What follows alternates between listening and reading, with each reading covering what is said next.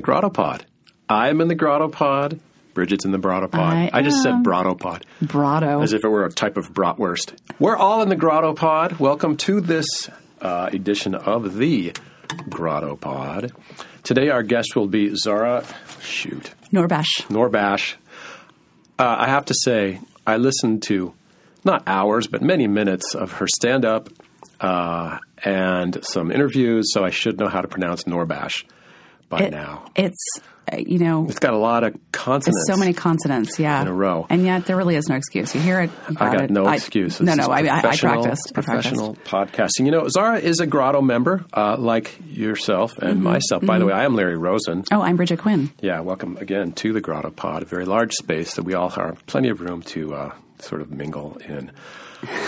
Although we've been told we, we're going on at too much length about how small it is, but you have to understand if you're in here, it's Really very not much small else you can think about. and h- a little airless and hot. Not a little airless. I think the airlessness is really the, the We controlling. could die in here. we could, if we had a really long, like some podcasts I've listened to, go on for three hours. yeah. Oh no. Some no. comedians' podcasts. If we did that, it would go on forever because you And would then find they- our lifeless bodies they in come here, in. and they Yeah. say, "Wait, what happened? Are they still recording a podcast?"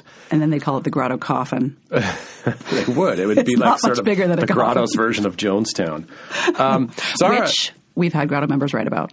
that is true. Yeah, books, entire books Yeah. about Jonestown. Julia Shears, great Uh, book. Great book. I actually read it before I met Julia Shears. Similar was to that how I read intimidating? uh, your story in Best American Shor- uh, Sports Writing before I met you. Zara is what I, uh, in sports they would call a multi hyphenate. Yeah. Actually, I think in, in entertainment they call her multi hyphenate too. She is a stand up comedian Right?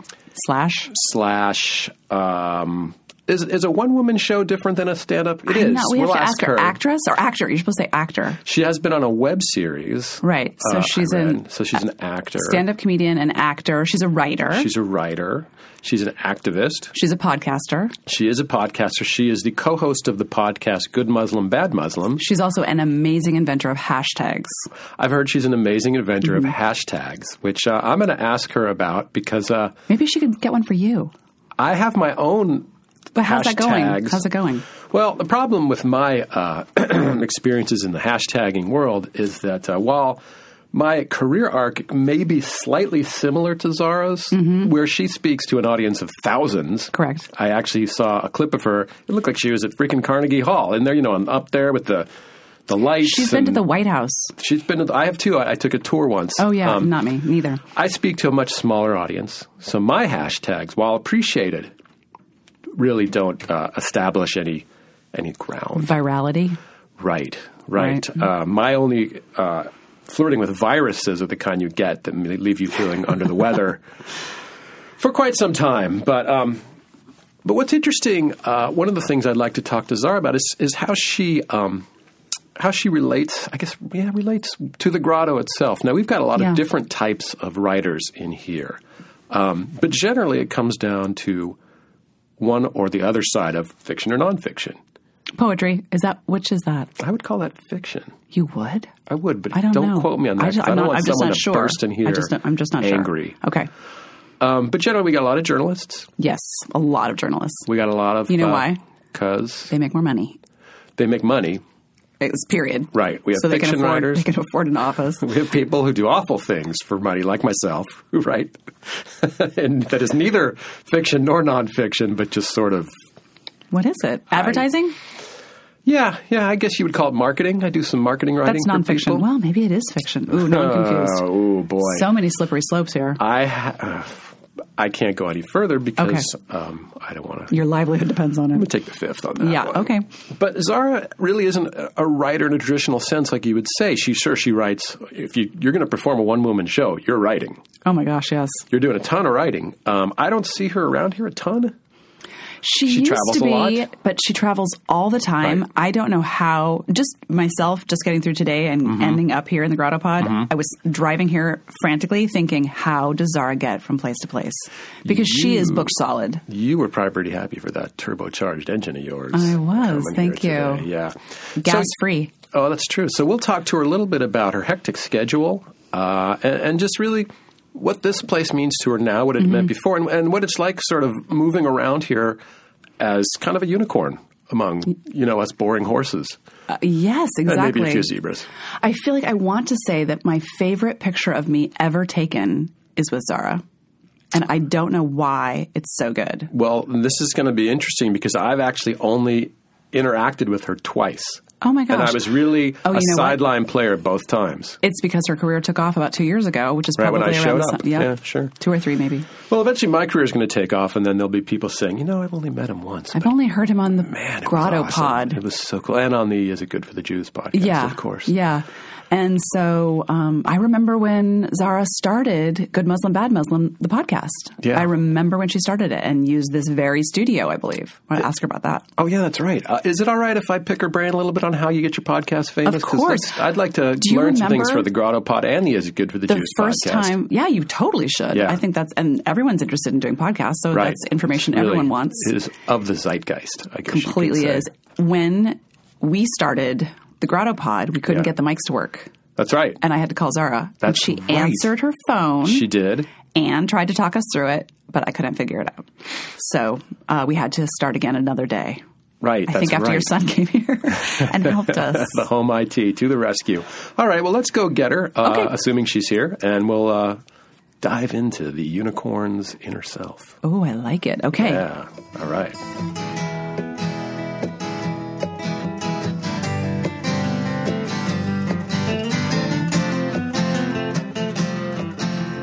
All right, we're back. We are. We have Zara Zara. Norbach. Norbax. Norbach. Norbach. I, s- I was Bash? Nor, I've heard Norbach.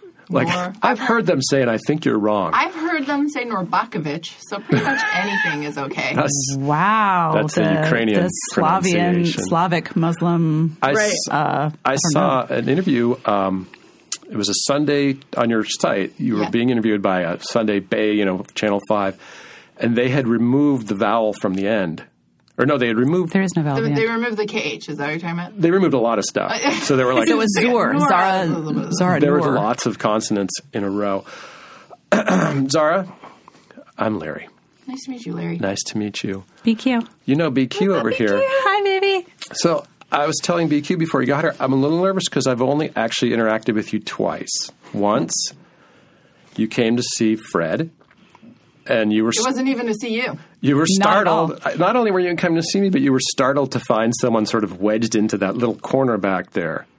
Oh, yeah. That I- we, You we need to came around the explain. corner. Fred has an office. Fred has an office, which actually now is next to Bridget's office. Yeah, it you is. guys describe the grotto in detail. It's like a maze. You know, We we, need really to. haven't. It's a maze. It is It's a maze. And there are all these like nooks and crannies and squares within rectangles within squares. It's a bizarre space. yeah, and I always tell people when they Succinctly first come, described. if you're trying to find the bathroom, just keep to the outside walls, and eventually you'll find your way Eventually there. you'll get there. Uh-huh. But it is true. It's like being on a ship. without getting without digressing too much, you know, sometimes because I'm I'm a freelancer and I just grab a desk. And I, Correct. I'll grab that desk often because I like to hide. And then I tell people he's my secretary And then I ask, "Do you Ooh, have I an like appointment?" because he's But- outside my You have office. employment. But sometimes I'll just take a lap, you know, just because I feel really uh, secluded Isolated? over there. Mm-hmm. So I'll just take a lap just to see if anyone's got their door open or anything. And usually they don't, but I almost always have my door closed, but Fred keeps his open. A lot of people keep theirs open. I can't work. My back's to the door. What if a gunslinger comes in and tries to kill me? It's very, intense. I very know, that's why I mafia don't of do you. it. Now, the second time interaction I had with you was at lunch, and you brought in an audiobook about oh, that's right. T Rex love. T Rex love, That's hilarious. What? and we listened to it. That's hilarious. During lunch? Okay, so Alistair, another Grotto member. Alistair G., uh, homeless editor for The Guardian. He is not homeless. No, he's not. His beat is. He works the home homeless. That, there's no He way does to make work that sound the homeless okay. beat. I like I like that byline though. Yeah, homeless editor. It could happen in San Francisco. That could happen. Uh. Aren't we all right now? Basically, Yeah. Uh-huh. yeah. Anyways, you brought the book in. It was Alistair's. So Alistair had posted this like a year ago, and then I hadn't seen Alistair for a long time since, and I was and I just I had remembered it, and then he challenged me on it. He was like, "No, you did not get it." I think is what happened. You bought it. You downloaded it. Oh, I I totally bought it. It was two ninety nine for pure gold. I, I have to have this. It's okay. It's on Amazon. There is this entire fetish for T Rex uh, erotica. Oh, I'm so bummed. I thought it was about the band T Rex. It's about T Rex. It's not about it's about little- dinosaur little tiny Mark erotica. Bolan. It's so much better. It's T Rex the dinosaur. and I can Oh. see that Zara's going to go highbrow because I saw your mouth form the puh, and then you went erotica. Right? Yeah, I was gonna say porn, and then I Erotica. but T-Rex That's porn? how well written it was. It was so visual. And it was you listen to that Star- I, the whole time when you introduced this topic. I thought you were listening to the band T Rex.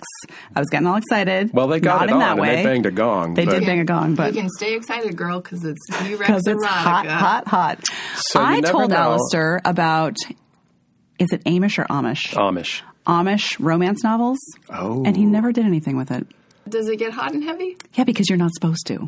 So it's all like guilty, guilty, guilty. Yes, and that's sexy. Uh, see, this, No this, to you. This is your Catholic background. coming Totally. Totally it is. in. The guilt. It's so hot. It's It's full of, it's full of Aloha. euphemisms like barn raising. Yeah, Oh. Exactly baby. right. oh boy. I want to ask you something, Zara, just to get started. Since we've already, God, we're Digress. already so close. We started with porn. Digress Started with plenty. porn We've gotten and the digression out of the way. terrifying me in a corner. Continue. Yes. And I want to I want to phrase this correctly. I Oh. was telling Bridget before I got here, like, so you do stand up comedy, Yes. and I've during So my well. life said, boy, it's always something I wanted to do. But I'm also a person who says, don't say that because if it's something you've always wanted to do, you would have done it. Oh, So explain to us how do you s- how do you get the where's the germ of the idea for that come from, Uh-huh. and how do you start? We're going bio here. oh, okay. So how Yeah. did you start? Because I'm, I'm assuming that's where it started. How did you for start? How does one start? It does seem a little insurmountable. Maybe how writing seems to some people, just general writing. But then getting up there, whew, Getting up there is terrifying. Well, I would say the process of becoming a stand up comedian, that first step, sort of filters everybody out anyway because right. I think you wouldn't stay in stand up comedy if you didn't have to do it. Why do you have to do it? You. Yeah, good question. Yeah. It's nine years of therapy. I'm still. Yeah. And you're still up there. I just saw you two weeks ago, so I know you're still doing it. yeah, I mean, I definitely, and I think every comedian has this moment with comedy where li- they're the Brokeback Mountain moment, and like, why can't I quit you? See, that's sexy.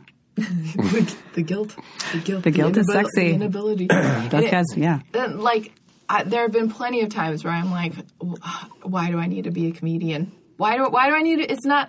I don't need this in my life. Why do I need? But you, I got to like, uh, f- physically, genetically, um, I feel better. My oxytocin levels surge What is Wow. when I'm on stage and I'm in dialogue with people in real time, and that that that's what I need. I need it. So you feel better, but I would think you would, in some ways, feel worse for the six hours before that or the and, 12 and that's hours. everyone else in the world.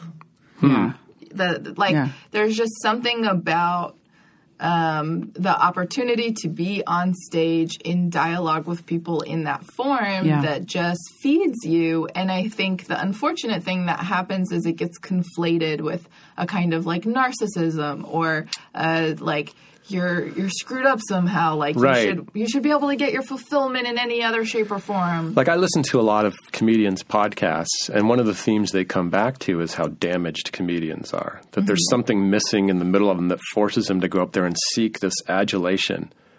And it doesn't sound like that's necessarily true. What you're saying is it's a little boost that not everyone else gets. Yeah, yeah. Because maybe they- otherwise, you would just quit because you don't get treated very well. For the first six years of your career, you get paid in beer. Like, Good thing you drink. Yeah, Hmm. yeah. I hope I'm not giving away any secrets. No, no secrets. Pork Oh. eating, alcohol drinking, Yeah. marital sex having, bisexual, Muslim. You're average that about sums it up. Muslim girl. Yeah, there you go. Although I have to say, the and I've known all these things. I'm not shocked because that's something one encounters in life in San Francisco: are beer drinking, yeah. uh, sex having, single people, like whatever, blah People blah who blah don't blah. have to closet Bisexual, all of their, gay, whatever. It's no big Identity, deal. yeah. Right. Only in San and Francisco. Yet, well, yeah. I mean, it's pretty out there. You could probably say, I like to have sex with dinosaurs. People would be like, that's cool. It's no big deal. true. Write a book. But Why don't you write a there's book? this like there's this uh, joke a friend of mine always says uh, about um, how in San Francisco You can go to a party and be like, and that is how I got genital warts.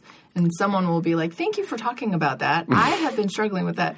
But if you're like, and that is how I found Jesus, people will be like, whoa, dude. Whoa, dude. Oh, I have often said Keep that. that. at home. I have often said that very thing. And I had a That is a similar feeling great at your point. show, which is, you know, the woman ahead of you was hilarious. Tell me her name again. Um, she did Irene, too. Irene. Oh, She's very she comedian. is fabulous. She was talking a lot about sex in a way that was super funny and gender identity and just it was very amusing. Then you got up and we're talking about, a little bit about sex, a few F bombs, and I'm like, yeah, yeah, whatever. All good. And then I realized your dad was in the audience and I couldn't I was like the top of my hair was or my hair was on fire. Like I couldn't believe Zara Zara's like over 30. Her dad was there. Okay. Yeah. That's a Yeah. really good point. And What? I didn't really want to get to that till later, but since Oh, you brought sorry. it up, I just- it was no, so let's do it shocking now to me. because. So you've described your parents in your works uh, traditional. Would that be fair to say? Yeah. Yeah. Traditional, and they came to the U.S. in 1979, Eight. 78. So they left the revolution. Uh, they they left before the revolution. My dad was a um, my dad was a student at the University of Michigan, uh, and he came for education. They planned on going back. And Oh. then six months later, the They were a revolution couple happened. without a Oh, so com- they got country. stranded here basically. Yes. Wow. So they didn't even mean to stay here. That would be hard. Yeah, and That would be hard. Two years later, because my entire family is there. Like my parents literally came here um, with two, and then had two babies, uh, and assuming that they were going to go back at some point, and my mom was going to have support. uh, Oh, wow.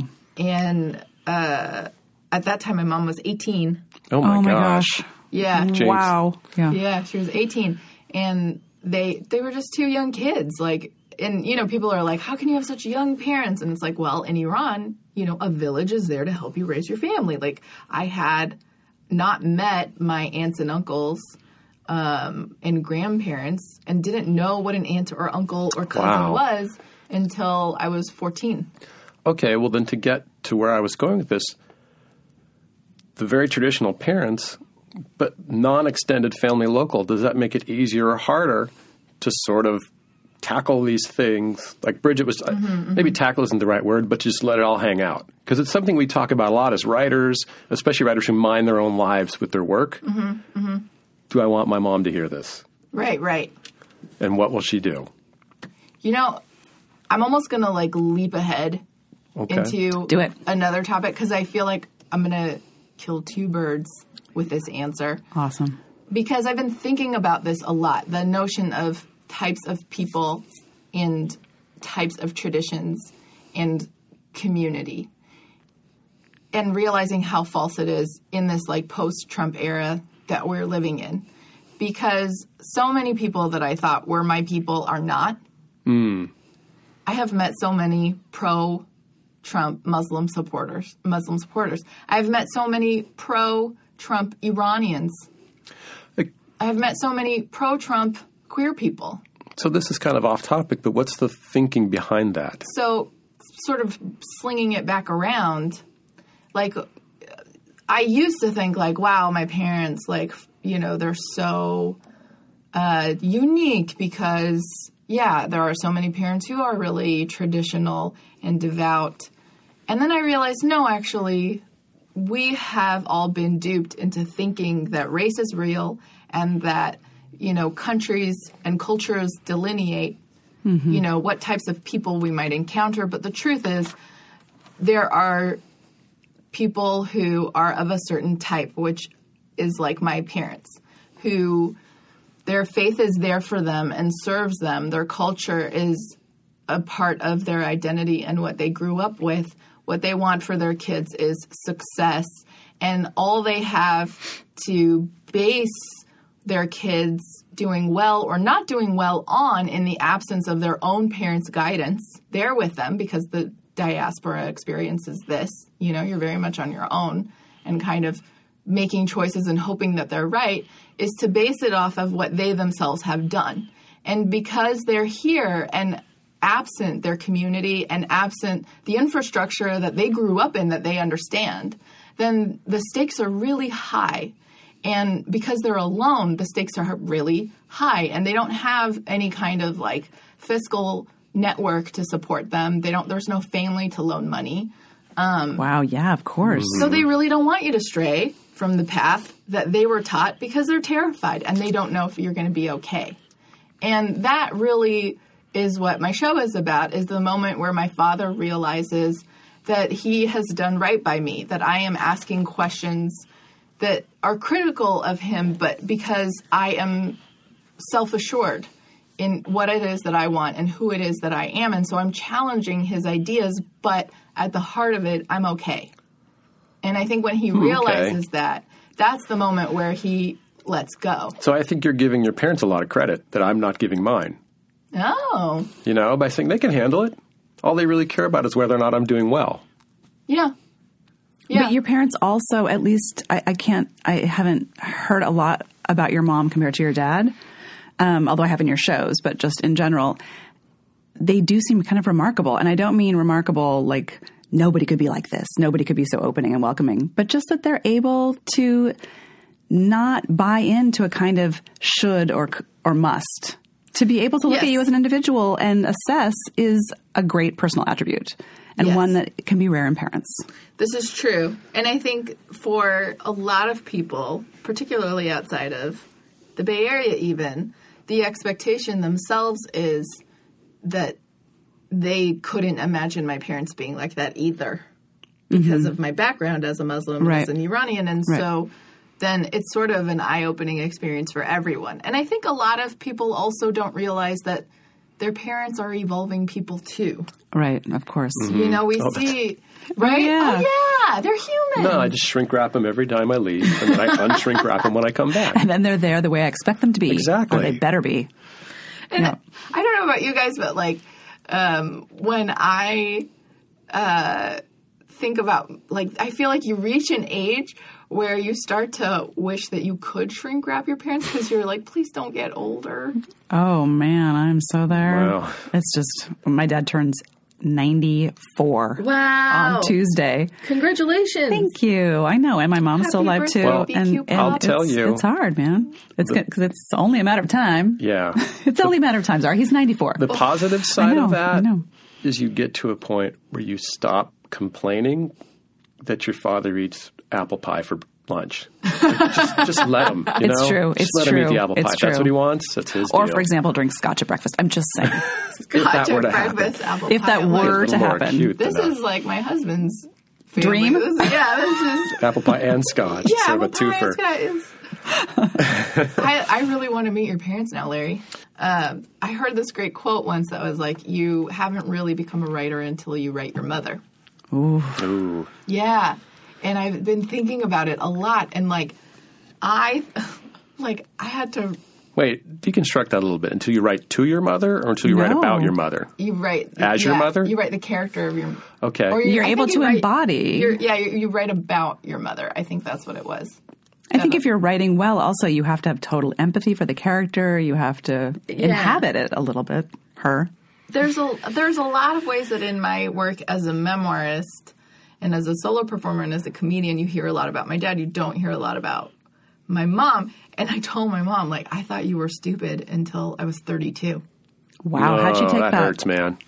she just laughed I think my kids probably think I'm a little, a little, du- a little d- dim, Like- a little dim. yeah and I do think they think that. well and i remember when i was a kid and i told my mom like mom guess what i was like five years old i was like when you hold up one hand you have five fingers and you hold up another hand you have five fingers and when you put them together you have ten you don't even have to count you just know all the time it's always ten and she goes wow and i just went oh my god You you're idiot. stupid. She didn't. Yeah. One of the stories about your mom, though, that I've thought about a lot lately, keeps coming back into mind, is your mom w- wears or wore the hijab. Yes. And it's a, a story I'll let you tell.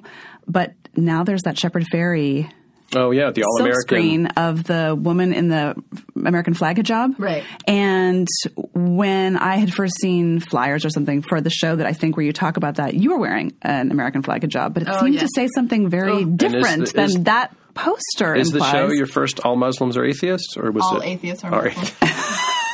Get Careful us about in flipping it. trouble Careful about there, flipping it. Larry. Oh boy, here we go. But now I'm in it's not that I trouble. thought it was a joke. I just thought it was.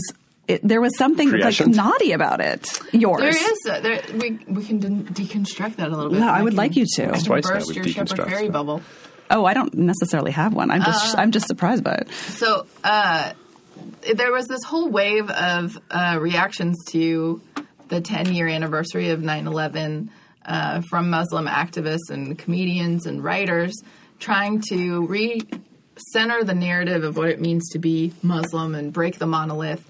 There were a lot of uh, assimilationist responses that were, we're just like you, we're just like you, we're just remember like that. Mm-hmm. you, we're just like you, and uh, please don't kill us. And uh, so there were some That's like me. people. Yeah. there were some people who uh, were wearing the flag as hijab in a sincere Okay. way to say like I am American and to claim it. And I sort of wanted to push against that in a satirical way and Right. say this is ludicrous. Why am I wearing flag as hijab? Like and the girl in the the young woman in the Shepherd Fairy poster, that picture was taken in 2011. She herself does not wear hijab. Right.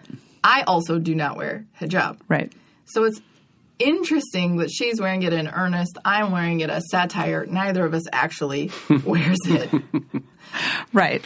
And so, like, it's frustrating too because, you know, satire walks that fine line. Right. And I can't tell you how many times that picture will get used in publicity Right. for me in earnest, not as satire. Right. Because once you put it out there, you can't control what happens to it. And it's such a pain. I'll bet. But that, that is the problem with satire because people are tone deaf about satire. There have been all these studies about, you know, um, that some of the late night comedians who we think of as so Right. as so cutting edge and and you know pushing the envelope uh, in terms of talking back to power that the people they're supposedly talking back to power are going, yeah, man, that's right, damn straight, like Well, didn't Colbert you- Report.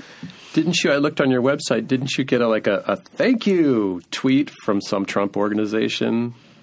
Oh yeah, there was one where like I had to. Uh, it was on my Instagram where I made a joke, and I can't really remember what the joke was. I think Something I was, hilarious. it was hilarious. It was Yeah. It was hilarious. So good. and yeah, a Trump, a pro Trump. because they don't know. Oh, there's our name. Thank you. Yay! So, which, but you can't really blame people for not knowing, you know, with, with little information. But you know what? I want to talk about writing. Okay. Essentially, this is a writing uh, podcast, writing focused. We are here in the grotto. Before you got in, we were talking a little bit about that you're sort of a unicorn in the grotto.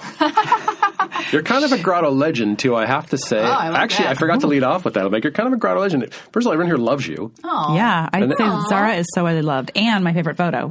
and your Sorry. favorite photo, and they love your husband. I love all these checks. Yeah. Yes, yes, yes, yes. Oh, yeah, everyone loves Um, But you're Duncan. also not here that much It's been a busy year. because you're busy. That's But why we also- love her. Successful. So I've been here for two years, and I feel like generally the grotto falls on, on two lines. There's there's nonfiction people, journalists, Hmm. and there's fiction writers, Mm-hmm. some poets sprinkled in, but they usually have to do other stuff. Um, but you're kind of a unicorn. You know, you do all these different things, and I always wonder if someone says, "Are you a writer?" Ah. If that'd be the first thing you'd say. I don't get that anymore. Did you ever? Uh, I think when I was like new to writing, and I had that whole like, "Am I a writer?" You know, the same way that like people wonder, "Am I an artist?" You know, All right. I just dabble. I don't really give my time to the craft. I haven't had a major retrospective. I must not be an artist. Yeah, A little bit. yeah, Yeah. yeah. After a while, you're like in it, and you're like, "God, it's hard being an artist." Yeah. But sum exactly. it up. So, what are all the things that you're doing? I uh, write pilots and try to get them made. Uh, I wow. am putting on a comedy, a one-hour comedy special, merging my storytelling, which is another medium that I work in, with stand-up. I do one-woman shows where I play all the characters. So you're an actor too. I am an actor too. Mm-hmm. Uh, I write very much with an actor brain. I'm very kinesthetic uh, and tactile about my process, which is part of why I have to get on stage a lot because I do need to inhabit. Do you write on stage? I do. Okay. Most of my writing happens on stage. And that's terrifying because most of my writing happens behind a closed door where I throw away the thing I don't want anyone to see, but everyone sees your thing that nobody that you See, don't that want them sounds to see. terrifying to me. So how do you do it? Do you go up Oh. with notes, note cards, No. couple ideas? Uh, I definitely go up with ideas. What I do, and again, like a lot of this is just that there's so much that, and I think part of the reason why I seem like a unicorn, Seam. No, we're s- all just, no we're all seam. just horses. aside from my rainbow hair and the horn, The horn yeah, is I know. kind of the it's, first it's small in giveaway. here for the horn, but Yeah. all right. Just don't turn to the side. Sorry, guys. Ah! Just kidding. I have had to really own what is my process. Um, when I was 19, I was diagnosed with ADD, uh, which was like, oh, that would have been helpful to know in high school. ADD or ADHD? ADD. Just ADD. ADD. Just ADD. I No, don't well, know. no. I don't know H- the difference. The H is hyperactive. Oh, okay. hyperactive, yeah. Oh, oh, got it. No, I was just the kid who would just go, you know, goes off, go into Wonderland. I have no idea what that would be like. I wasn't listening. What's that? Did you say something?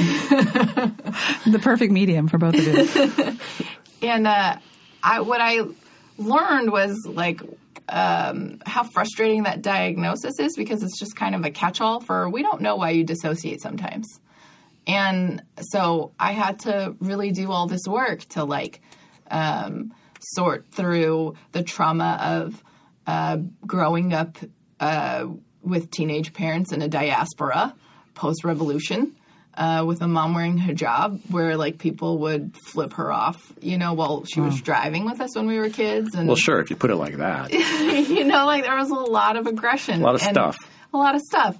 And so, yeah, I get distracted sometimes, and also I'm very kinesthetic. Like, and part of that is because um, I also went to a different elementary school for every year. So, like, Wow, that's yeah, that's a lot. So, Yeah. like, I, I, the the experience of feeling rooted, like, I have to have that first before I can sort of like feel my bearings, and also probably in terms of like the sense of audience, uh, I know it when I see it, when I hear you, and you're there with me, and and then I and then I hear my material, and I'm just very extroverted as well. So, like, I am recharged by the presence of people. You get off stage and you're just flying high. Oh yeah, yeah. Tell me this. So you say something, you say, tell a joke or a, a story, it kills, then it's gone. Is it captured somewhere? Is that how you can go back and have it? Yeah, I record it. And then you go back and listen to it, and then you're like, okay, that works. Yes. But you knew in the moment it worked. Did she go up there with nothing? most of the time yeah i mean it's not it's not nothing nothing because and again this is where i come back to like a lot of my writing is because you know i have this sort of thank god for my theater degree from berkeley where Yeah. like i got formal actor training because that also gave me a sense of process as an actor you go up there with nothing but you've done all this work before you get on stage in the sense that you've done character homework so it's like when I go up on stage, I apply that to my stand up craft where I know what my voice is, I know what my take is. I know that it's going to be optimistic no matter what the circumstance. And I know that I'm going to try to cheat somebody to get some gain because that's my character. And so then- Explain that a little bit. but I there are some Muslim comedians that are here to build bridges and create a dialogue, and I am here to take your jobs, indoctrinate your youth, and creep Sharia across this planet, That's your And brand. convert everyone in the room. convert everyone. Because you get a, an extra heaven year, exactly. I get heaven points, heaven points. Sorry. You must be loaded by now. Loaded. dude. I could rob a bank and be fine. I love it. Are Pork there for virgins life. for you?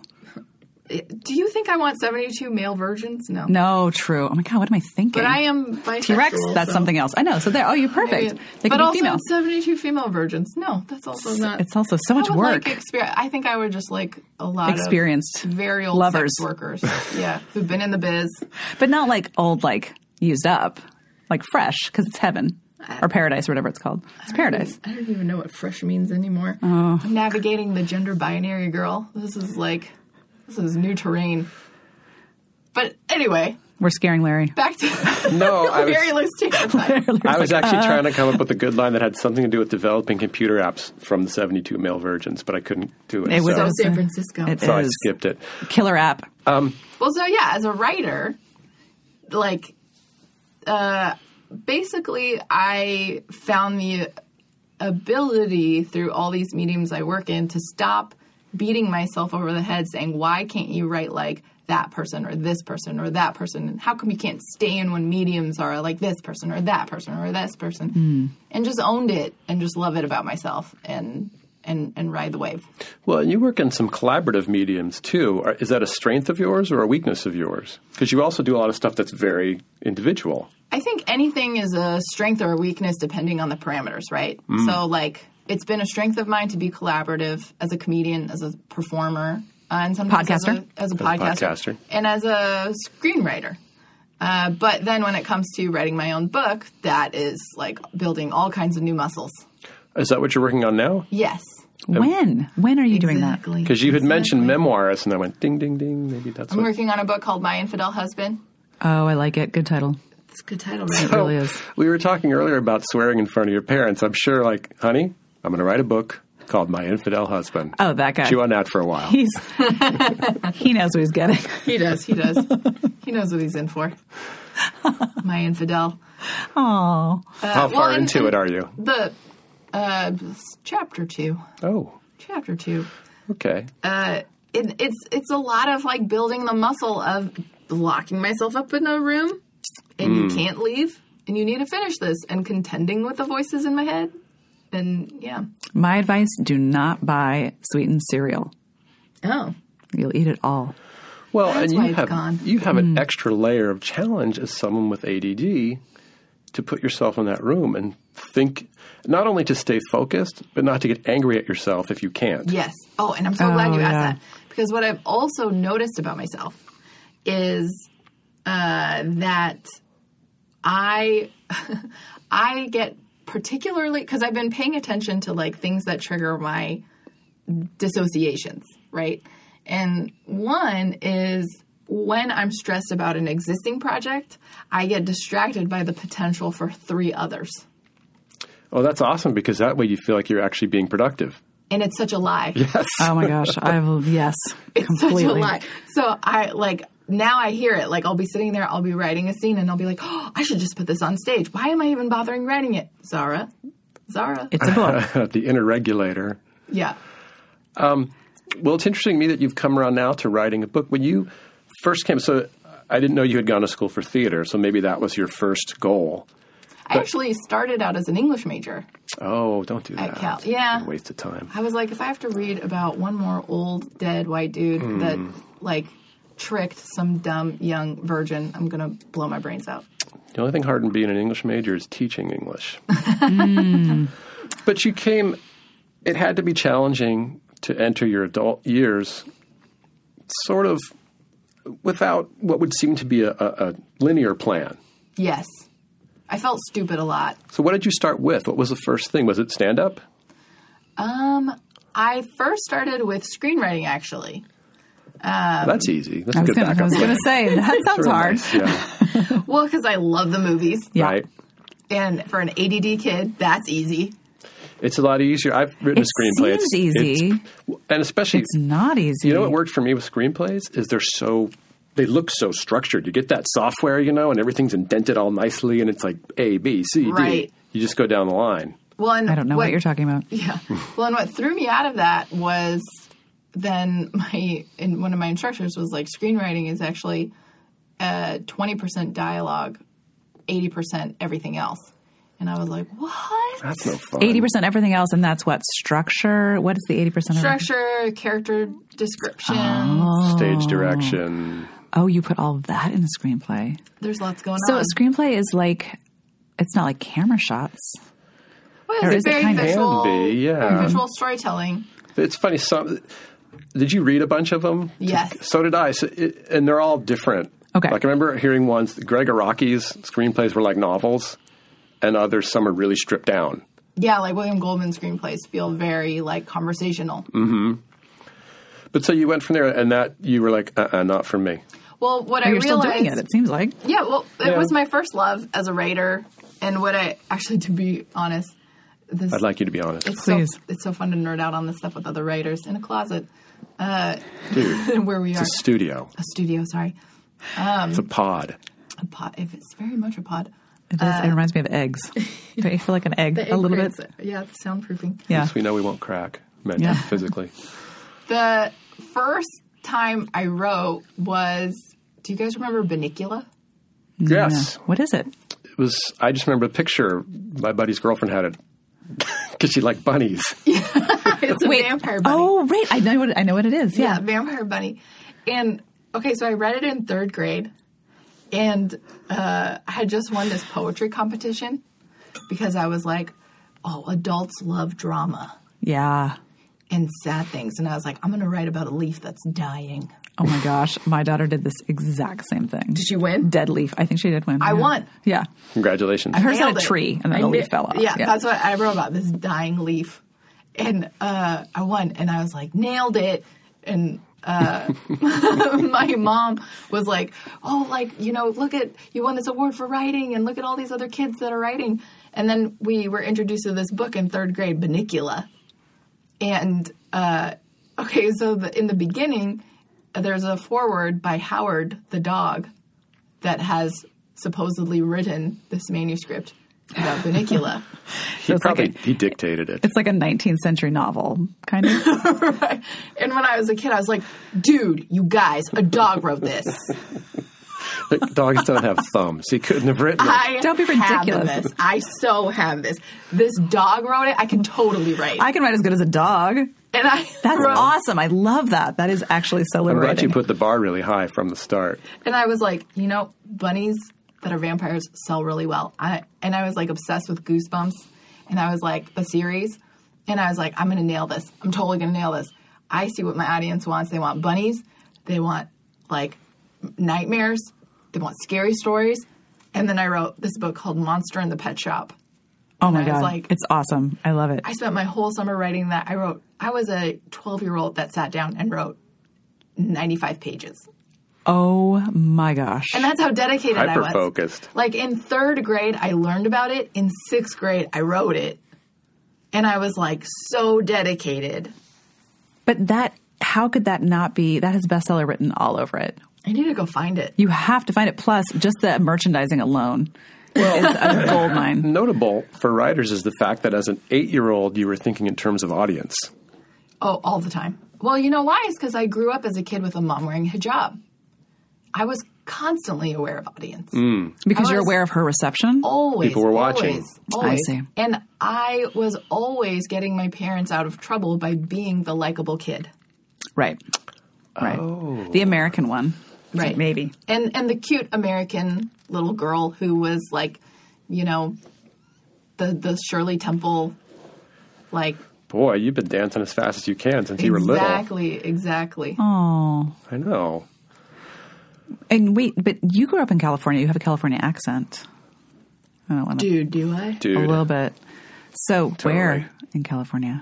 Uh, well, I went to a different elementary school for every year. Right. But Yeah, so your parents all were up in and down the coast. Wish, Michigan, but then they Oh. came to California. My parents were in Michigan. We moved to Davis, um, and then we were in Irvine for a while. Uh, my dad I got see. work up in Silicon Valley, and then um, you know we had an apartment, and then we bought a house, and uh, then but it was kind of cool because in elementary school it was like, oh, I'm not, I'm, I'm not a cool kid here. Oh, we're leaving, awesome. And then I was Reinvent myself. Yeah, and then I'm a popular kid here. This is rad. We're moving. That sucks, but I'll be popular again. And then we landed in Danville, and it was like, oh boy, I know, no hope. this is not. It was very 90210. I Danville or Blackhawk? Danville is very nine hundred two one zero. See, oh, yeah, I know very. nothing. I just everything Black Hawk east is- of here is is, a very- mystery to me. Black is very It's very exclusive. But Oh. Danville's more kind of rural, isn't it? not anymore. Not anymore. They've built, I think, sixty thousand homes. Holy cow. That is It is crazy. no longer rural. They're only houses till someone lives in them, then they're homes. He's a real estate writer. Did you know that? Oh wow. True story. Um, And now you know. I think I'm, I'm wondering less why you became a stand up now. Oh yeah, say more. Well, I think. I know what you're going to say. Well, if you think. were moving, you were always performing. Yes. Whether you were getting, you know, your parents out from under the spotlight, or whether you were entertaining a new group at your new school, you were always kind of forging, trying to get that juice. So I Yes. can kind of see where that's coming from. Was that the next step after screenwriting? No, actually. So I, I just want to talk about stand up. I know it's fine. It's fascinating because it's not clear. I think to anyone. I guess we know how people become writers because we are writers. Mm-hmm. Maybe that's more of a mystery to some people, but stand up is a total mystery because you you go from Oh, I see. nothing uh, to me. I- Maybe not to you, Grottoland, but you go from saying I want to be a stand up to being on stage. That's how I see it. Mm-hmm. I see, Like, I that's see. terrifying. What is what is in between those two things? Well, Open but- mics. Oh, open mics. got a cough out of the way. Um, so I uh, didn't find stand up until I was in college. Um, I was starting out as a psych major because I thought, oh, this is a great way for me to learn about character. Um, I really like, I always was obsessed with character, and I thought I can't perform because I was this like modest Muslim girl, and I thought that'll never be in the cards. Um, and I always like had all this like uh, body shame because I was an overweight kid, and um, and I thought, oh, well, I'll never be a performer, and so I'll write. But then a friend of mine uh, in college was like, I want you to take all your stories about your dad. And at the Iranian Student Cultural Organization's talent show, I want you to string them all together into a 15 minute set. And I did, and I totally nailed it. And there was like 500 Iranian parents in the crowd that were totally cracking up. And I were, you- love Were it. you one of those kids who, hearing the people laugh, felt like nothing you'd ever felt before? Oh, yeah. Oh, yeah. But I love that it was pa- the parents were with you. Yes, yes. And I think that was like really key because Yeah. always like my parents were really important to me. Like we had a really close relationship always, and when we had a distant relationship, it was painful um, and hard. And so that was really fantastic. And uh, I did a couple of like Iranian shows after that uh, where they would say, "We love all you do. Just don't do anything political or uh, sexual or religious." and don't What else talk is about there? Your relationships. Hmm. Other than that, we love everything you do. Can There's only you- that bunny vampire thing. Oh That's all yeah, that's left. do- we're right about that. But like nothing, none of that. And do you have any more material?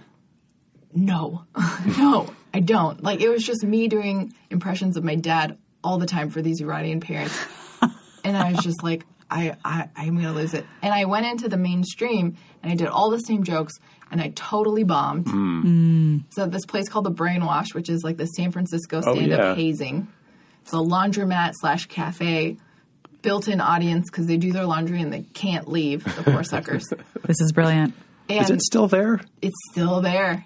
And I totally bombed. But after I got off stage, I was like, oh man, I can't wait to do that again. That is Wow, crazy. That oh is my crazy. gosh.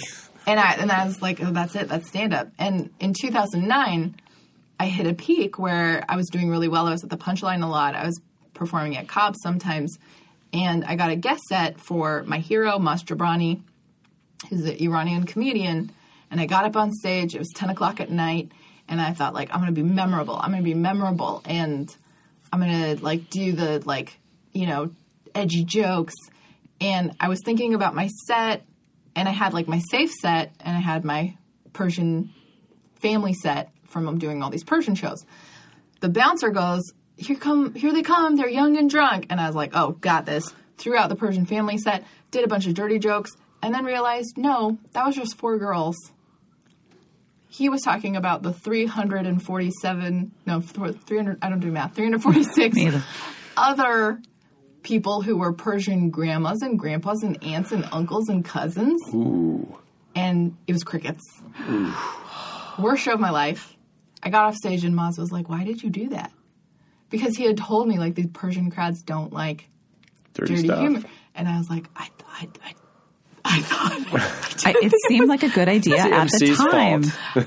and I like I thought they were gonna laugh. And for three months after, because it was the Persian New Year month, uh, at every event, Persians would say, "Why did you do that?" Oh my gosh, this is a She nightmare. became the "Why do you do that, girl?" And I quit comedy. Really? And I at that time was working with W. Kamau Bell, uh, who had Who was uh, fabulous. Yes, and uh, he had a one man show called uh, The W. Kamau Bell Curve Ending Racism in About an Hour. And he. uh, and he was do- teaching a solo performance class and i was telling him about how much i hated my material and i was sick of being the like cute persian girl with inconsequential jokes and i didn't really have anything important to say and his first assignment for the solo performance class was write a top 10 things you're afraid to say out loud and number three on my list was i'm afraid i'm not muslim and he, What was number one? i don't even remember Isn't that Wow. interesting? Didn't Yeah. stick. I didn't even remember.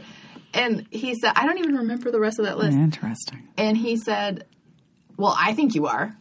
And I was like, Well, it's not up to you. And he was like, Well, who is it up to? And I was like, Shoot. Yeah. It's up to me. Yeah, who is it up to? So that was your aha moment. that was, yeah. And I did from there, like, I started developing All Atheists Are Muslim, the show about moving in with my atheist infidel boyfriend, but also like having to reconcile with being a little bit of an atheist myself. Uh, and how do I? How do I tell this to my parents? Because like I can't convert this guy into something that I don't really believe in all that much. But was it daunting after after you know creating like this these fifteen minute sets of comedy to go? I'm going to write an hour long narrative, basically one woman show. About Yes. something that's scary. Yeah. Which is why I didn't write it and I made it up on stage. oh man, Oh Lord, oh Lord!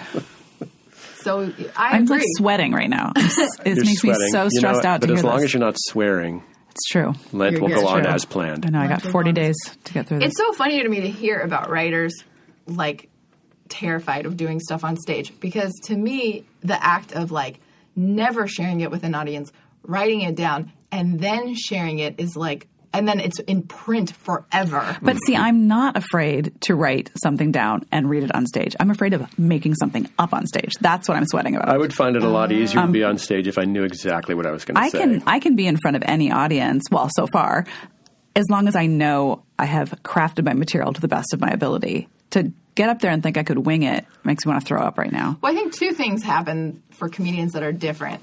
Uh, one is, um, I mean, I need in real time to be able to see my joke land and how it lands Yeah, that I can see. and navigate from there. That I can't create by myself. Like, I Yeah. need that in real time.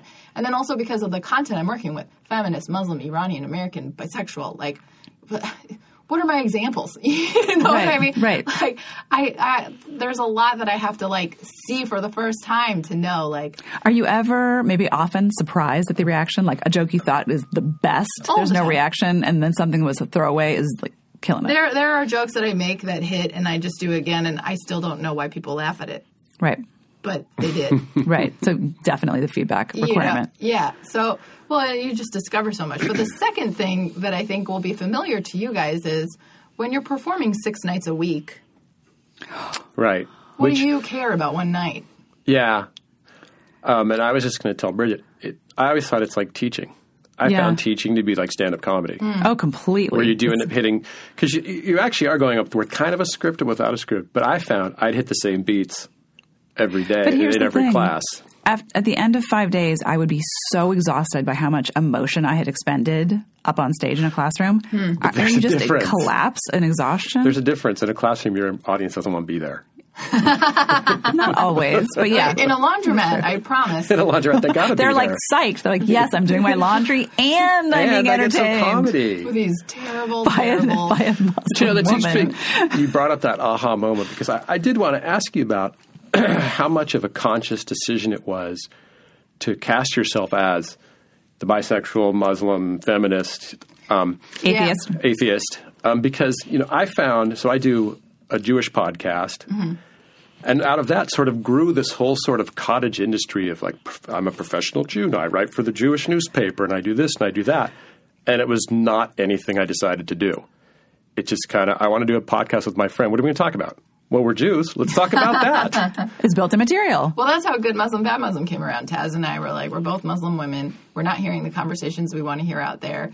And we're going to do this. We're going to do the girlfriend podcast uh, as two Muslim women who are also political. And did you have a sense when you started doing that it was something that hadn't been done before? Did Definitely. you did you check to see? yes. Because we checked. We checked also. Yeah, there was nothing. Since we're Nothing. talking podcasts, let's get down to your amazing ability to create awesome hashtags. Where does it come from? Uh, I have to give Taz credit on that. Oh. My co-host, she has been uh, internet uh, savant for There's a a long time, word that comes before that. and uh, Not always. Okay. she how did this turn into a diss? Damn it! It wasn't meant know, to be. nice I work. just was I just thought maybe you were skirting the issue, but all right. Well, she was a blogger for a really long time, and podcast has kind of become the new Right. blogging. Uh, and so she was really instrumental in um, like having had built in this so, sort of social media uh, fan base, readership, community, collective. Um, and so uh, that coupled with um, my ability to get my mug in the newspapers, you know, Yep. saying, "Hey, feminist Muslim running comedian, pork eating, alcohol drinking, premarital sex, premarital sex having, ha ha ha." Uh, here I am, irreverence. Um, and it's interesting the atheistness. It's sort of come full circle. Yeah, I read that piece Yeah, me about too. prayer. That was beautiful, Yeah, I wrote a piece for Fresh Air about fantastic. coming back to prayer and kind of like seeing all these ways that um, the Anglo Christian um, sort of expectation of religious practice in this country that is default had colored my experience of being Muslim, which was not like that, and, Right. and kind of finding it again. Um, but I forget what your original question was. Well, my original question, well, the original question was, I think you answered it. Was it a conscious choice? I asked about hashtags. Yeah. That's where that because it was had to it, do was it a with conscious choice? Was Taz. it a, was it not a persona you created, but you wanted to Oh. go in this direction? Yeah, and it well, sounds s- like if that was the thing you were afraid to, Well, so here's what would happen though is like before I did this, you know, I get up on stage and I say I'm feminist, Muslim, Iranian American comedian. Before I would do that, I would get up on stage and just try to do jokes about relationships, just like everybody else, you know, because like there are all these guys that were like, oh, my dick is so small, my balls are so huge, these are my issues, and like so many guys like that. I didn't, I, I, it's pretty didn't, much every man. I didn't I, relate. I can't speak to that. I, I didn't relate as much. And so I would just like, I would do, you know, the dating is hard stuff. And I would get off stage and people would come up to me and say, How come you didn't talk about being Mexican? And I Oh, was like, Because I'm not. Oh, got it. and then they would say, California. Well, how come you didn't talk Yeah, about you being are. Sicilian? And yeah. I was like, Well, that's very specific. why would I talk about being Sicilian? I'm not Sicilian. Well, what are you? What are you? What are you? now you've got an answer. Y- yeah. Now I just do it. It enters the room before you. Because if I don't talk about it, Right. they're wondering it the whole time. Well, and plus, since you're, you know, since number three was I'm not a good Muslim, are you defining for yourself what it means to be a good Muslim? Well, at that time, I didn't know if I was Muslim, period. Okay. Right. And I think what's happened since then, uh, that was 2008. I think what's happened since then, uh, as a result of the Muslim president that we just had, Obama, Oh, right. Islam became a race. Right.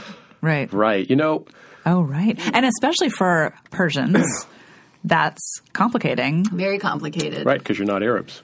Right. Well, aside from that, uh, for Persians, number one, Iranians are Shia Muslims. It's another sect. Right. Right. There aren't just two. There are like Right. mm, 40 to 70 sects. So it's a little different because we talk about that on our podcast. You know, what is it to be, you know, Jewish is not a race, but it's clearly to us more than a religion. It's, I mean, the guy I do the podcast with, he's an atheist, which makes him no less Jewish, of course. But his, he, he spends a lot of time defining what a culture is. Right. He says we're a culture. You know, we have shared history, we have a shared language, we have shared experience. That makes us a culture. Right. It's not like being Methodist, it, but it's not like I being would Mexican. say, from my perspective, fortunately or unfortunately, you guys don't get to decide because somebody else decided it was a race. Yes. right. You can run, And but you can't hide. That's, That's what I right. would say. mean, that's the problem. I mean, I think that's what we're finding is with this new wave of um, hate crimes and racism and divisive rhetoric. It's like, oh, Jewish people, you were white for a while. Not anymore. kidding. Not anymore. yeah, yeah, And and, by the way, there's a bomb in the basement. Exactly.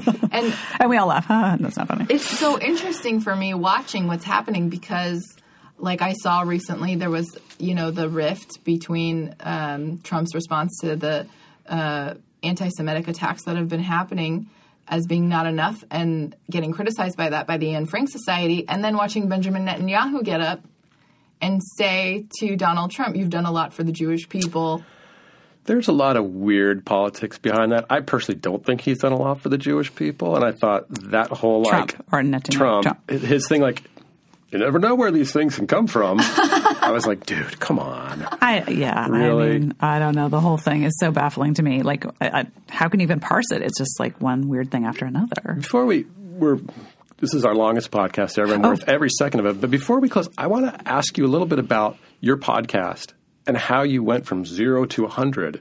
oh yeah Yeah, tell us I mean, right you've now. had you've, you've recorded in the White House. yes Uh, Was there an The Oprah- Wharton School? The Yes. Wharton School. Was there an Oprah thing somewhere in there? Yes, Oprah. Oprah uh, said, "Take a note, Take note. You- Take note. Terry Gross. Terry Gross." That's right. So how did you build up so much momentum? We were on. So we, Taz and I had already sort of established ourselves as separate entities. You know, like I was already doing comedy and known somewhat, uh, at least statewide. So you came with a little bit of a critical mass. Yeah, yeah. Uh, and we had both just been in the book Love Inshallah, The Secret Love Lives of American Muslim Women. Um, also, there's really no such, there's no PR like Muslim PR. Yeah. It has the power to get a president elected. so I have heard. And, uh, you know, like it just the, the Muslim train, the, the rhetoric of the Muslim train of just like, you know, uh, it, it, there is so much money pumped into everything being about Islam. And so that is there already. uh, before we even recorded our first episode, we were on PRI's The World. I remember. Wow. That's right. And they were like, you know, we literally were going to record our episode after that interview. And they had asked us, like, what are the segments? And we made up those segments, like, there in that interview. Uh, and then That's when stand up served you well. Think around your feet and just like Yeah, and pulling it because out that of your would butt be and having done two of these things now, I know it takes a while to get up to speed. As what far are you as talking about? In our second month, we were in Mother Jones. no, I don't mean that. I mean the back and forth and how you play off each Oh, yeah, other, that was and hard. Oh, yeah, knowing yeah, how to yeah. actually do it. it, it it did serve us because as we did the podcast, as you must know, you know, you discover there are things that like you don't actually agree on, and there are business choices you But- really disagree on. But that's interesting to listeners to hear a little friction. I remember those first episodes. There were a couple of times where I could hear a little like Err. yeah, it was you know, and Difficult. and but that's interesting because you hardly ever experience that as a viewer, listener, reader anymore. right. Well, that's what you know dilin- differentiates podcasts from radio. Right. I think so. Yeah, It's a conversation that goes on forever. Right. Unfortunately, ours has gone forever, But it's been so, so good. Oh. we need to close it up. And I also want to give Liv Zara a little time because she has so many irons in the fire. Yeah. That I can't just say where can they find you.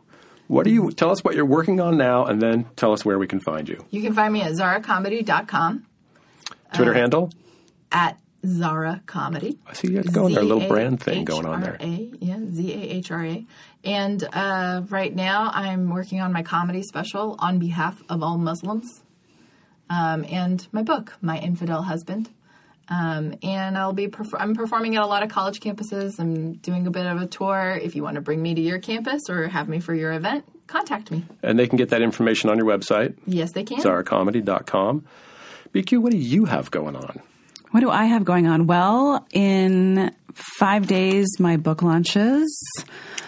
Oh, on International Women's Day. That'll be fun. Nice. Broad strokes. And then I have multiple back to back readings, teaching gigs. I don't know. I think you better just go to my website, bridgetquinauthor.com. I couldn't get bridgetquinn.com. And Twitter for you? At Be Quinterest. And I am at that Larry Rosen. I have no website, which is really pathetic, but You have the Grottopod website. I have the Grottopod website. If you like the sound of my voice, you can listen to Is It Good for the Jews uh, at isitgoodforthejews.com. As for us here on Grottopod, uh, Twitter, The Grottopod, Facebook slash Grottopod, Wow, you're good at that. website, sfgrotto.org slash craft my slash Grottopod, email, We have email? grottopod at gmail.com. We have email. Email us. How about that? And what if you want, uh, Zara, if people want to listen to you on your podcast? Go to goodmuslimbadmuslim.com. There you go. and she'll hashtag the heck out of you. That's Oh, yeah. right. Oh man, you will you will feel blessed by that hashtag. All right, well- Juju. a Muslim, a Jew, and a Catholic got in a room, and this is what happened. BQ, Yep. take us out. Seems like there could be a better joke in that. I don't know what it is, but That was just a setup. okay, okay. So then, just read, write, and just keep working.